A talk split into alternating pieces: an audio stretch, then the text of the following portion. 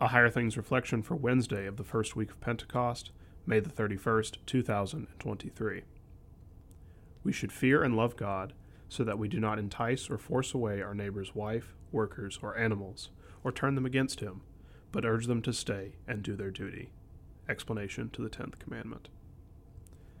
God also calls us into various vocations, or callings, throughout our life, where we are given many responsibilities and opportunities to love and serve our neighbor, and to love and serve God through our vocations. Martin Luther called these vocations in life the masks of God, where God would hide in us to serve others, and where we would serve God through the needs of others, all at the same time.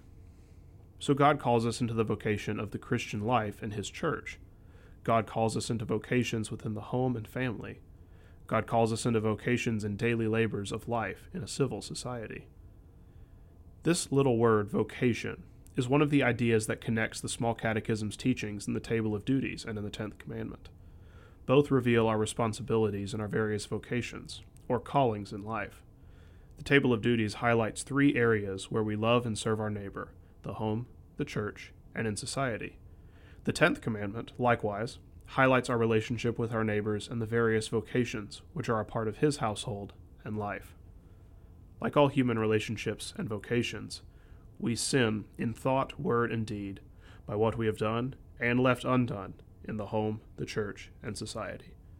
This is part of the reason God gave us the scripture passages that are found in the Table of Duties and the Tenth Commandment to serve a mirror that shows our sin in our many callings in life. Thankfully, for all the times we fail and sin in our vocations in life, we rest on and are forgiven in the perfect life, death, and resurrection of Jesus, whose calling it is to be your Savior. We live in service and love to our neighbor, knowing that Jesus perfectly feared, loved, and trusted the Father in all things he said and did for you. In the name of Jesus, Amen. Lord God, you have called your servants to ventures of which we cannot see the ending, by paths as yet untrodden, through perils unknown. Give us faith to go out with courage, not knowing where we go, but only that your hand is leading us and your love supporting us, through Jesus Christ, your Son, our Lord, who lives and reigns with you and the Holy Spirit, one God, now and forever. Amen. I thank you, my heavenly Father, through Jesus Christ, your dear Son that you have kept me this night from all harm and danger, and I pray that you would keep me this day also from sin and every evil, that all my doings in life may please you. For into your hands I commend myself, my body and soul, and all things. Let your holy angel be with me, that the evil foe may have no power over me. Amen. Our Father, who art in heaven, hallowed be thy name. Thy kingdom come, thy will be done, on earth as it is in heaven. Give us this day our daily bread, and forgive us our trespasses, as we forgive those who trespass against us.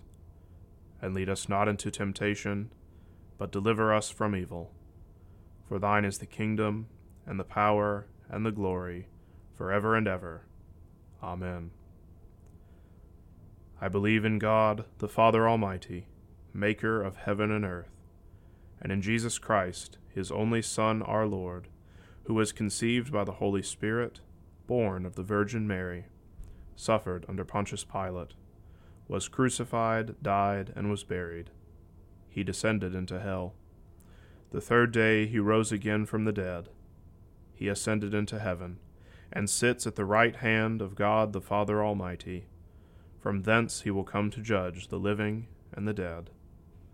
I believe in the Holy Spirit, the holy Christian Church, the communion of saints, the forgiveness of sins, the resurrection of the body, and the life everlasting. Amen. With tragedy, sickness, and political unrest everywhere around us, it can be difficult to find hope. Newspapers and social media seem to be plagued with headline after headline of sin, death, and destruction. How can we find hope in these seemingly hopeless times, and how can we provide hope for others? Reverend Dr. Matthew Harrison provides encouragement in his book, Take Courage Hopeful Words for Hopeless Times. He reminds readers of God's words of hope and promise and points us toward trusting in Jesus during our temporary earthly struggles. Take Courage, now available from Concordia Publishing House.